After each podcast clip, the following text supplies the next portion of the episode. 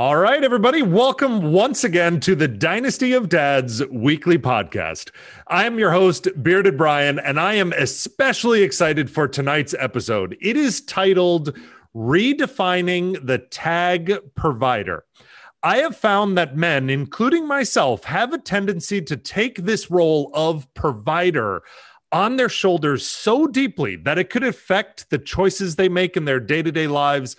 This all has to do with the stereotype of the role men as providers. And I struggle with this. I will be honest. I often feel like I am not living up to that term provider, and I think I should be. Luckily, I have a really special guest that is going to help us work through this. So sit back, relax, and let's become better parents together.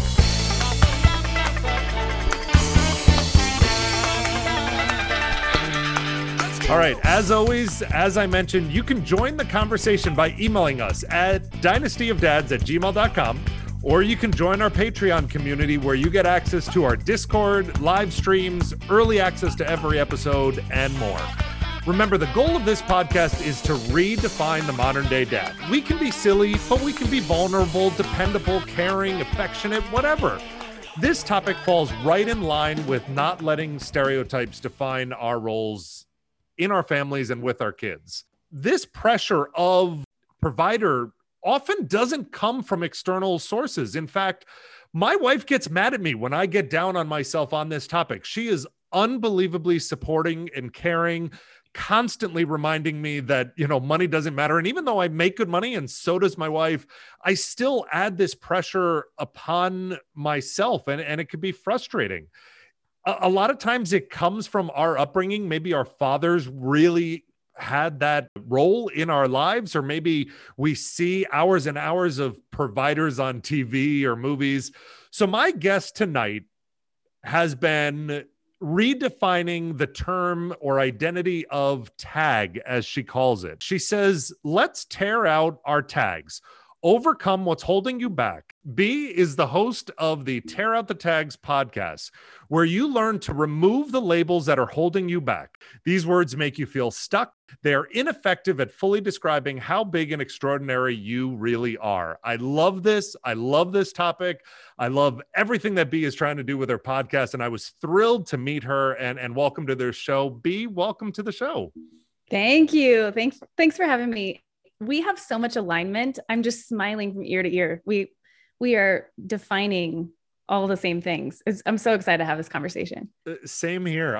You know what inspired me with this podcast was one day I was sitting down on the floor with my daughter, and just to preface, I was a theater minor in college. My wife has seen me in more dresses than I would care to admit, but I still find myself going down on the floor and then painting my daughter's nails. And she goes, I want to paint your nails, Daddy. And I still instinctually, you're like, oh, but what will people think if they see my nails painted and stuff? And it's like, who cares? And if I'm struggling with these stupid, I love the term tags. If I'm dealing with these tags on a regular basis, and I'm pretty confident in, again, wearing dresses and stuff, these other fathers that are so ingrained of what it means to be masculine and be a man, these tags can be really challenging.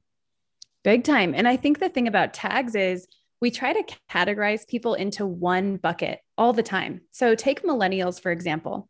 We will tell millennials they are low resilience, that they are low patience, that they are really highly emotional, and that they aren't attached to money and success and work, but they're actually like free spirits or snowflakes. So there's many sort of labels that we place on this 80 million group of people. And I'm only using that for an example, because you actually can't take 80 million people and categorize them as the same thing. It's impossible. Right. So I would say the very same thing about dads. You take I'll say average or normal, some of these tags that come up. One of my favorites is common. Mm-hmm. And then you try to hand them all of the same labels that then become a checklist of expectations that they're supposed to fulfill. Right. And I feel really strongly that men aren't as invited to have this conversation as women are, that there's a little bit of a divide in personal development. And we need to really pour into men and bring them to the table and allow them to have these conversations. Absolutely.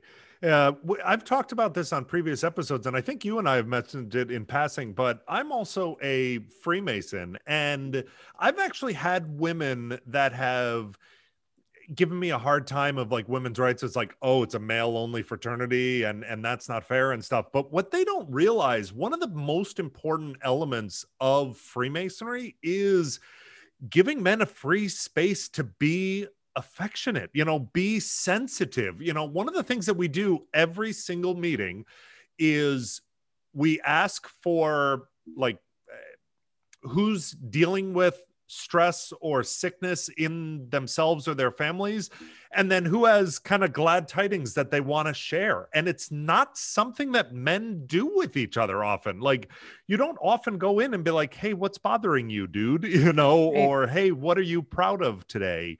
And that environment just doesn't often exist. No. And I can, as a female, I can't count the number of times that I heard people say to a boy, a little boy, be a man. Yeah. Toughen up. Right? And those all add to those labels that you're talking about. So you need to have a safe space where those vulnerabilities aren't so scary, because when there's not an invitation to be vulnerable, you're not going to go there. You're not going to be the first one to raise your hand and say you're struggling. Right. So I completely agree with you. We need to have safe spaces for everyone to meet with groups of people who cultivate and respect relationship and vulnerability. I love it. So let's backtrack. I want to get to the start of this. There are tags up the wazoo out there. So how did you get on this mission? Where did this all begin for you? You know, I went through I had the checklist that I grew up kind of seeing was what was a happy life. And I describe it kind of like the game of life. There's one road, and it was full of marriage and babies and jobs and career paths and pay raises and the occasional taxes. But like, for the most part, it's a pretty fantastic road to millionaire estates, right? On the game of life. Right. And so I remember, you know, growing up, I had a really strong nuclear family. My folks were married at 17 and 19, started businesses together, were very financially smart and driven. And so I just was raised with this idea that I wanted all of that, and I wanted it as quickly as humanly possible. So for my entire life, I was in a hurry to grow up. And what I ended up with was not at all what I believed the game of life was supposed to look like. And so I was 28 years old, going through a divorce with 3 young children, super high conflict. And that really came with a lot of healing for me. And you know, the thing about healing is it takes baby steps. And so 5 years later, I'm in a great place. I've climbed these huge mountains of overcoming and, you know, tearing out limiting beliefs and losing some of these things that had put me in kind of a stuck emotional state.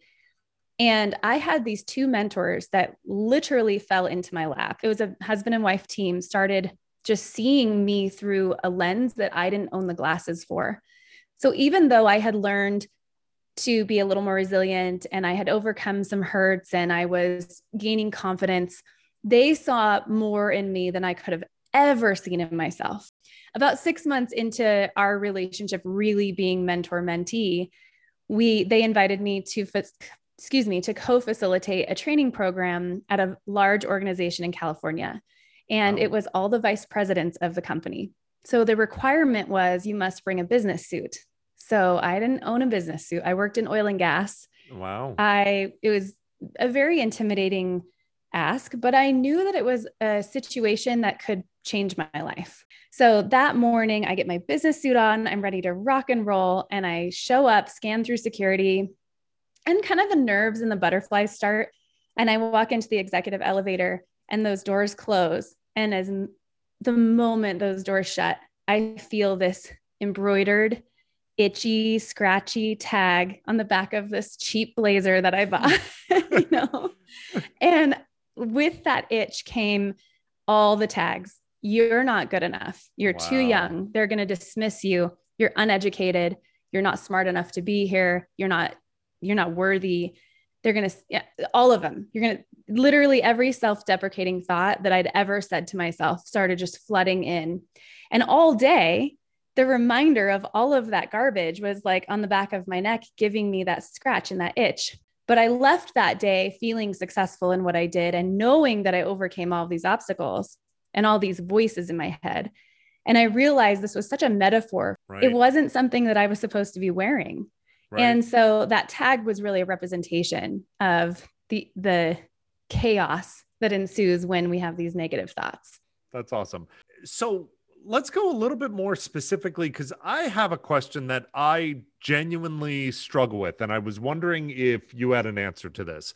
When we talk about the tag provider, one of the things that I struggle with is I'm not 100% opposed to that tag, meaning I want to provide for my family. I want the thing that I want most in my life is my wife and daughter's life to be better because of my accomplishments and what I'm trying to provide. And stuff like, you know, if my daughter gets older and gets into the best college, but it's really expensive, you know, I don't want her to not be able to do that because I didn't earn enough money. Or if she gets a great opportunity for a study abroad experience, I don't want her to have to turn that down because I haven't brought in enough money. And so part of that tag that I have motivates me to be better, but it's stressful as hell, you know, I lose sleep over it. And my wife says my wife is amazing. And she's like, please, like, just take it day by day and we'll figure it out and stuff. And sometimes my brain goes easier said than done. Okay. So there's so much to dive in here. There are positive tags, and generally speaking, we have a set of care instructions. And so there was something modeled to you growing up. And whoever that model was, whoever you looked up to, you learned how to talk to yourself based on whether that person modeled good care instructions or bad care instructions. So you have both positive and negative tags within you at one time. However, depending on your care instructions, you will focus on the positives or the negatives more because it's a mindset thing, because you were literally taught this from childhood. So in addition to there being positive and negative tags that are both bolstering you and making you better and holding you back and blocking you, you also have tags that are misdefined. And that would be what you're describing with the tag provider. You need it. You are it, right? I'm a mom. I can't tear out the tags mom. Right. I'm still going to be a mom, even if I remove that label. Right. However, our definition of those words really matters. And so I'm curious, and I want to dive right in to what is your definition of provider? So let me give you an example. When I was young, I had the opportunity to do this amazing study abroad experience. It was called People to People. And as like an 8th grader, I got to travel all throughout Europe for several weeks. It was a relatively expensive program. And luckily, my family did well financially. And it was like, oh my God, this is a great opportunity. No questions asked, you're going. And so I have this constant like nag on the back of my head that if there's an opportunity like that, that's super expensive. Like if there was some huge, amazing opportunity for my daughter, I may have to say no financially. And that scares me. And so that's kind of where it comes from, is really trying to provide for my daughter. Or if my, another great example is my wife and I both have our master's degree. My wife is really intrigued by getting her PhD. And I don't know if we can financially afford that right now for her to continue her education, and stuff like that breaks my heart because she wants it, she deserves it. And being able to say no or not be able to make those decisions kind of breaks my heart. And she doesn't put that pressure on, you know, it's me. Yeah. So if you imagine your daughter 10 years from now, when did you go to Europe? How old were you? What's 8th grade? 14-ish. Okay. So 12 years from now, yep, your daughter has the same opportunity and you can't justify it financially. Right. What does no mean to her at that point? it's not going to bother her nearly as much as it me. And why? I think at that point, she won't know like what she's missing out on, for lack of a better word. Okay. So imagine going back to that time in your life. Had your folks said no to you, how would you have responded to that? I probably would have been okay with it because, again, I didn't know what I was missing out on because I hadn't experienced it yet. Okay. So how would your no to your daughter affect you? For me, the independence and the maturity that I gained from that experience was life-changing. And so I guess as a parent and as a father, kind of committing to myself that I'm going to give her opportunities. Maybe it's not Europe, but finding ways for her to equally get that rewarding experience, if that's what she wants, I think would be the solution. Okay. So now you gave me a story, which I love.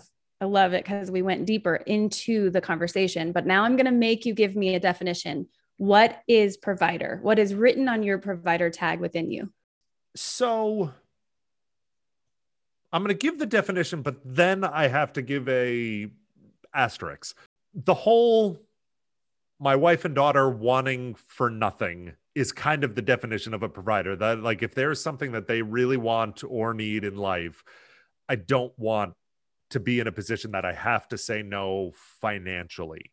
But when I say want or need for nothing, the reason why I say that asterisk is I do pride myself in, and this was a great upbringing that I had. To give you an example, like when we would go to the circus as kids, that was the treat. We were taught as kids, don't even bother asking for the balloon or the glowy toy that spins around or a t-shirt or a hat. The present to you is going to the circus and enjoy the experience.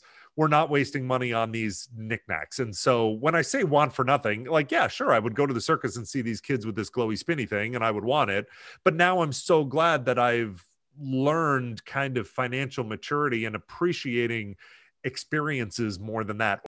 So I just preface that in saying, I don't mean to say I want her to want for nothing, that she's going to be a spoiled brat. I don't mean it that way. But if there's a experience or a life-changing thing or like a college that she gets into, I keep bringing it back to college. I work in higher education. So yeah, it's the easiest example for me. But like if she gets into Harvard and we just can't afford it as a family, that would break my heart. Right. Yeah. And I hear that in both, like as you're sharing the stories, I am hearing education and I'm also hearing travel or adventure. Is that fair? Absolutely. Now, okay. This is a tough question. Was there anything that you valued in your life, both in childhood and now as an adult, that differed from the way you were raised?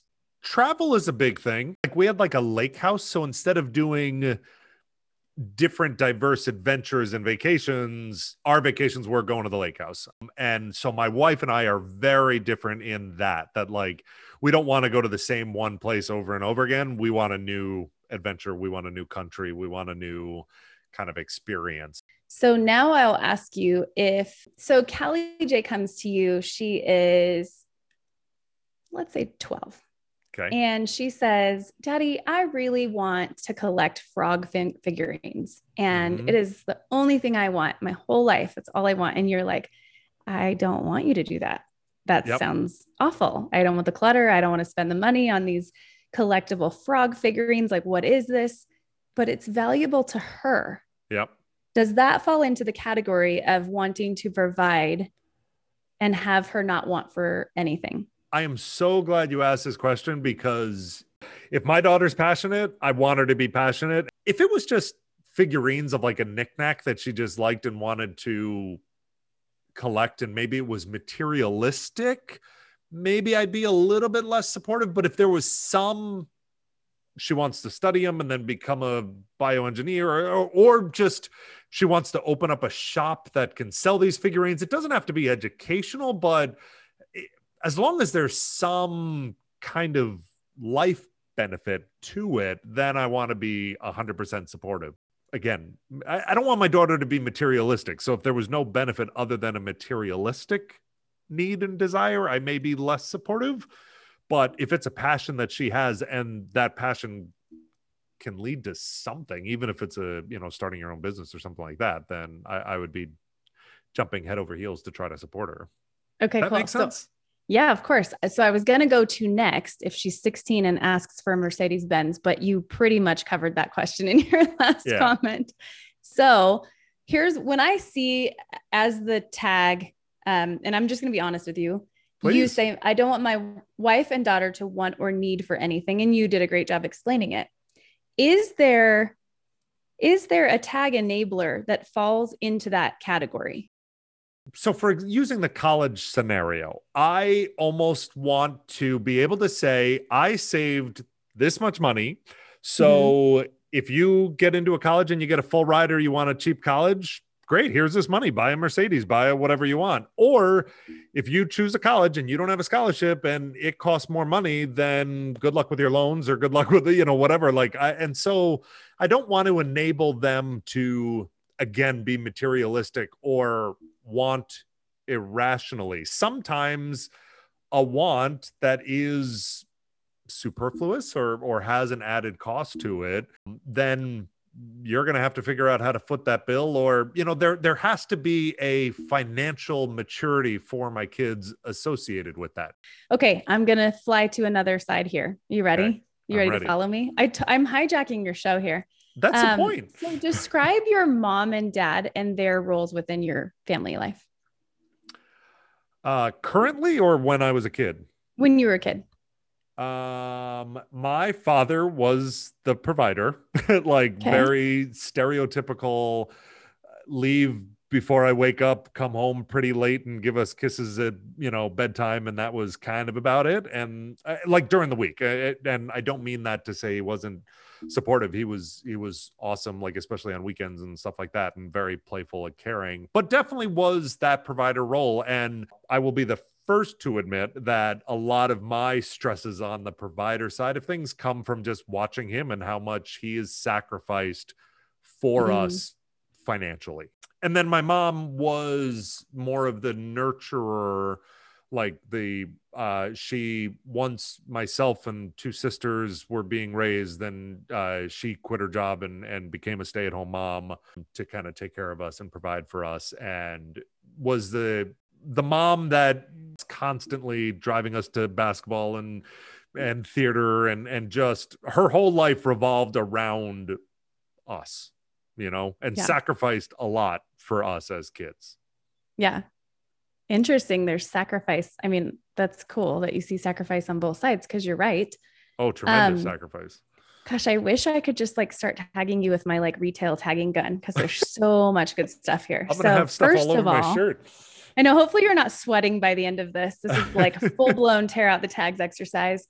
So when you tell me that you want your wife and daughter to not want or need for anything, if my definition is unlike yours, which it is, I might think that you want to make sure that your daughter is never without time, because you're providing quality time. Also within the tag provider, you have used words like guilt, pressure, internal, which you've made very clear that this is not your wife. You've said enough. There's definitely some overthinker happening here. 'Cause your daughter's 2.5 of overthinker. Me too. I wear that tag so much. There's also guilt, pressure, and maybe a little bit of pride. Oh yeah. A little bit of pride wrapped up in that. 100%. So provider, from what you've described, is very financial based. And I think this is the pressure that falls on men. Yeah. And it's interesting because that is actually a little bit of a generational slip that has happened, where I don't think the younger generations are getting that same pressure. And we also have a generation of women who want to work and want to be a part of that provider role.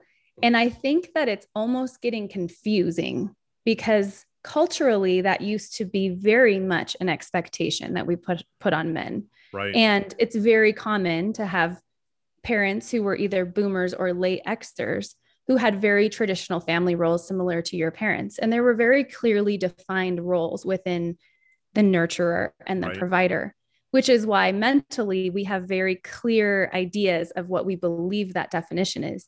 Right. However, I would argue, and I'm sure your dad is a fabulous dad, nothing against him at all, but I would imagine that he was not right sitting now. With his daughter. I know. I love you too, Dad. But I would imagine he wasn't painting your sister's toenails on a Friday at 3:00 either. Yeah. Right. Yeah. You feel like you need to be wearing the provider tag, but you have an opportunity to cut that tag in half because you have a member of the family who's willing to share that role, along with many other roles that you're both able to share because we have different and unique kind of characteristics that we've adopted into our family systems now. Right. And it's funny. So I'm going to give you the flip side too. And I know this is like for dads, but for moms who are worker bees and who want to wear the tag provider, yeah, sometimes it feels like no matter how hard we work and no matter how hard we achieve and no matter how driven we are kind of always taken. That provider tag is always sort of taken from us. Like right. It's not ours to wear. Yeah. Or maybe we have a spouse who, you know, isn't willing to share that tag because there is some pride wrapped around in there. Right. So what I would do with you on this, and I don't want to beat this to death on your show, but what I would do in this situation is we would really dive into what's the root cause of, because I'm telling you right now, it's not a provider. You actually have a pretty healthy definition of provider within you. Right. You have a lot of boundaries around that. You know, yep, very clearly what it's about and what the value system is behind that, which is super valuable. And it's easy to say, okay, let's say we're going to save $20,000 for each of our kids for their wedding. And we're going to save whatever, I don't know. Right. 15,000 for college, whatever it is, yeah, for each family. I mean, I'm not giving really tangible numbers, but then you have this tangible goal that you can work towards. And guess what? You're going to continue to monetize and grow everything you're working on because right, you are so driven and you are building all these things. Right. And you will get to a point where you can have Kelly go and do her PhD because you have 15 and a half years before your daughter's headed off to college. Right. And I think a lot of times that pressure comes with, I'm a newer parent. I know 2.5, you're not a super new parent, but that pressure is so normal when your kids are young because you feel like time is slipping away from you because every day they're changing so quickly. And all of that is super normal. All of it. It was an experience that I will never forget, that a parent friend of ours that had older kids, when my daughter was born, was holding her and said, I would give anything for one more hour of my kids back at this age when they were 1 or 2. They were like, mm-hmm, I would give anything for just one more hour of this with the cute little baby infant. And how desperate they genuinely were, like in their face, they genuinely meant it. They really, really... it broke their heart missing that time. And I was like, oh my gosh, I'm going to love every second. And I really try to remember anytime I come home from work and I'm tired and she wants to play and I maybe don't feel like it because I had a rough day at work, I remember that look on their faces, knowing that they would give anything for one more minute at that age, that I get off the couch and I'm there for them. But some fathers don't have that. Some are traveling and some are working their butts off to be that provider. So where's the balance and how do you find that balance? Oh my gosh, man, that is a loaded, you know, and I have a very masculine hat that I've worn my entire career. I was in the oil and gas industry and I was the provider of my family system in my first marriage. And as a single parent, I was the sole provider and was financially sort of bankrupt over and over again because of high conflict litigation. And to kind of speak vulnerably into what you're saying too, the co-parent that I co-parent with, got into a relationship very quickly.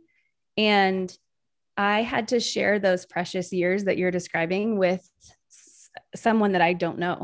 And suddenly I'm really resentful. Like I designed my life to not only be the provider, but also be there as a mother, because for me, I felt like there was so much guilt handed over when if I wasn't the involved mom, you know, if I missed those precious moments, and having to share those precious moments were so hard.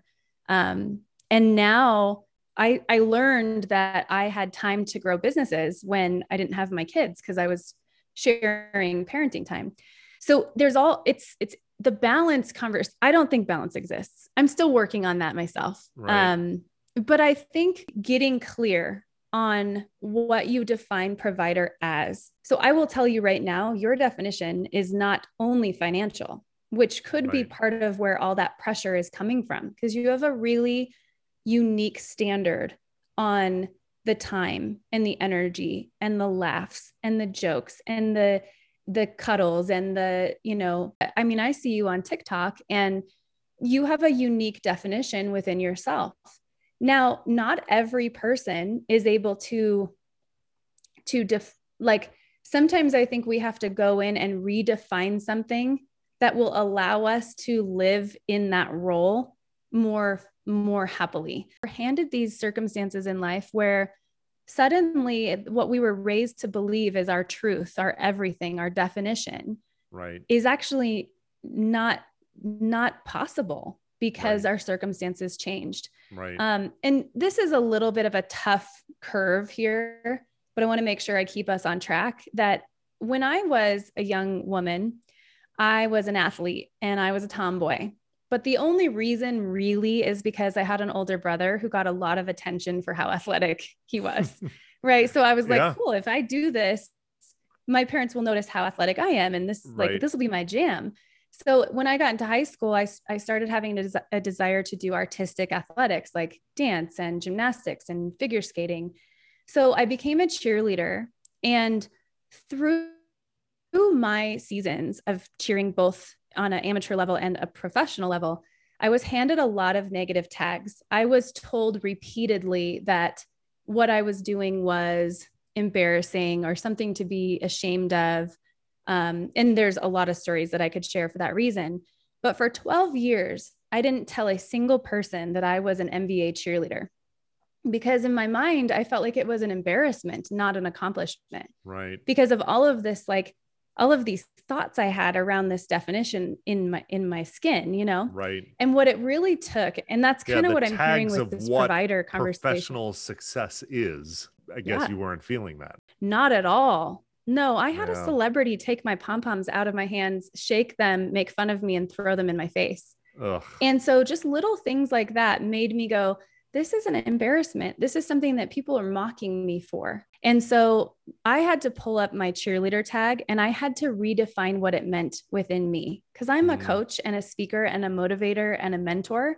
So my job is still to encourage people, to lift people up, to help them move forward and, you know, have enthusiasm towards what they're doing. I'm still a cheerleader. So it was taking that definition and making sure that it was defined in a way that felt good to me. And I think that, you know, with the provider tag, has to feel good in a season, and people need to know that that doesn't mean it has to stay that way forever. Just because you are traveling and working and putting in a ton of hours right now doesn't mean you can't design the definition of what you want to work towards and add in some of those elements, you know, and you really have to decide, what is the value of these moments missed? And if you miss them, is there going to be then a tag of regret? And these are the hard questions we have to ask ourselves.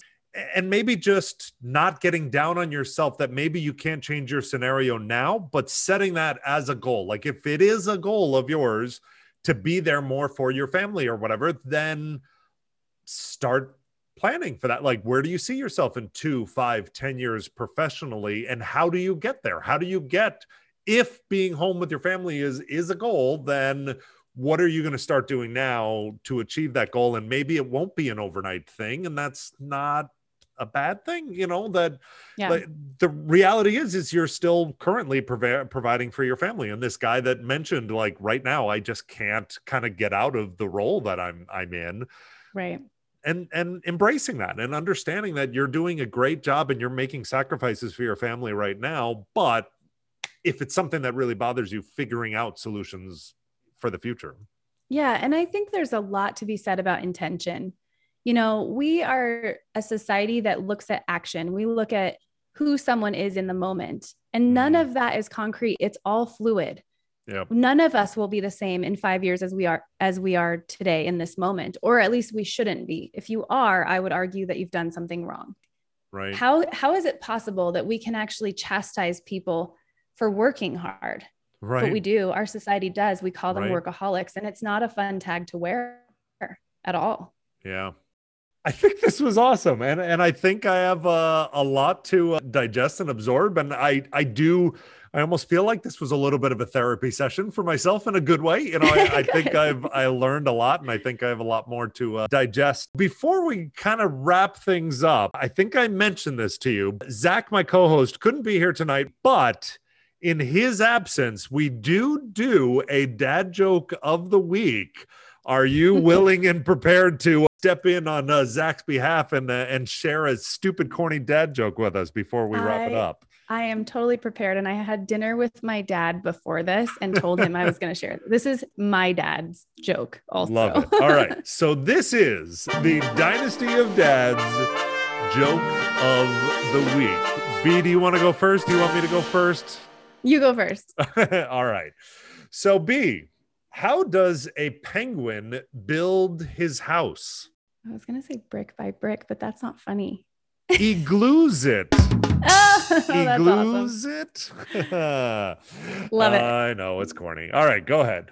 Okay. I hope mine isn't too mature of a joke. Like my dad always said this growing up. Okay. And I'm going to try not to botch it because I'm not an awesome joke teller.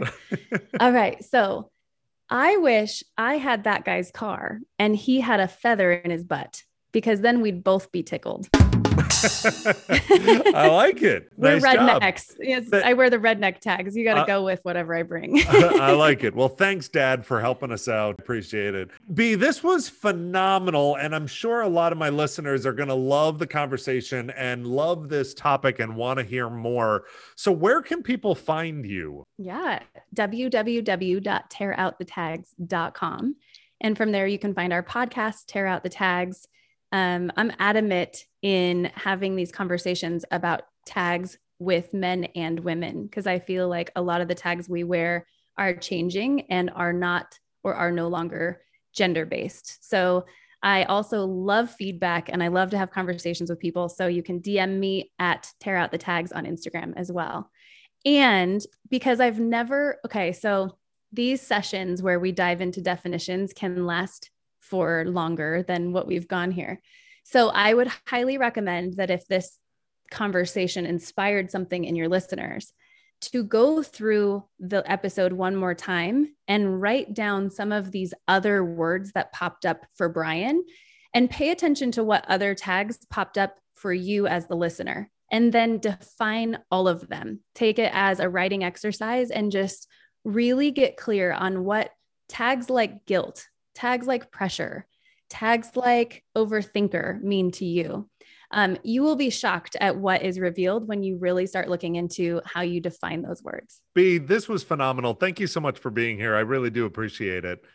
Thank you. It's my honor. For those of you that are looking for more Dynasty of Dads, once again, you can go to patreon.com/Dynasty of Dads. You can find us on Facebook, just doing a search. I am Bearded Brian. You can find me Bearded_Brian on Instagram and TikTok. Don't forget my good friend Zach. Show him some love. Zach the Girl Dad on TikTok and Instagram. Oh, and then last shameless plug, take a second to hit that 5-star review and leave us a little comment, just like Mary Jo Jackson did.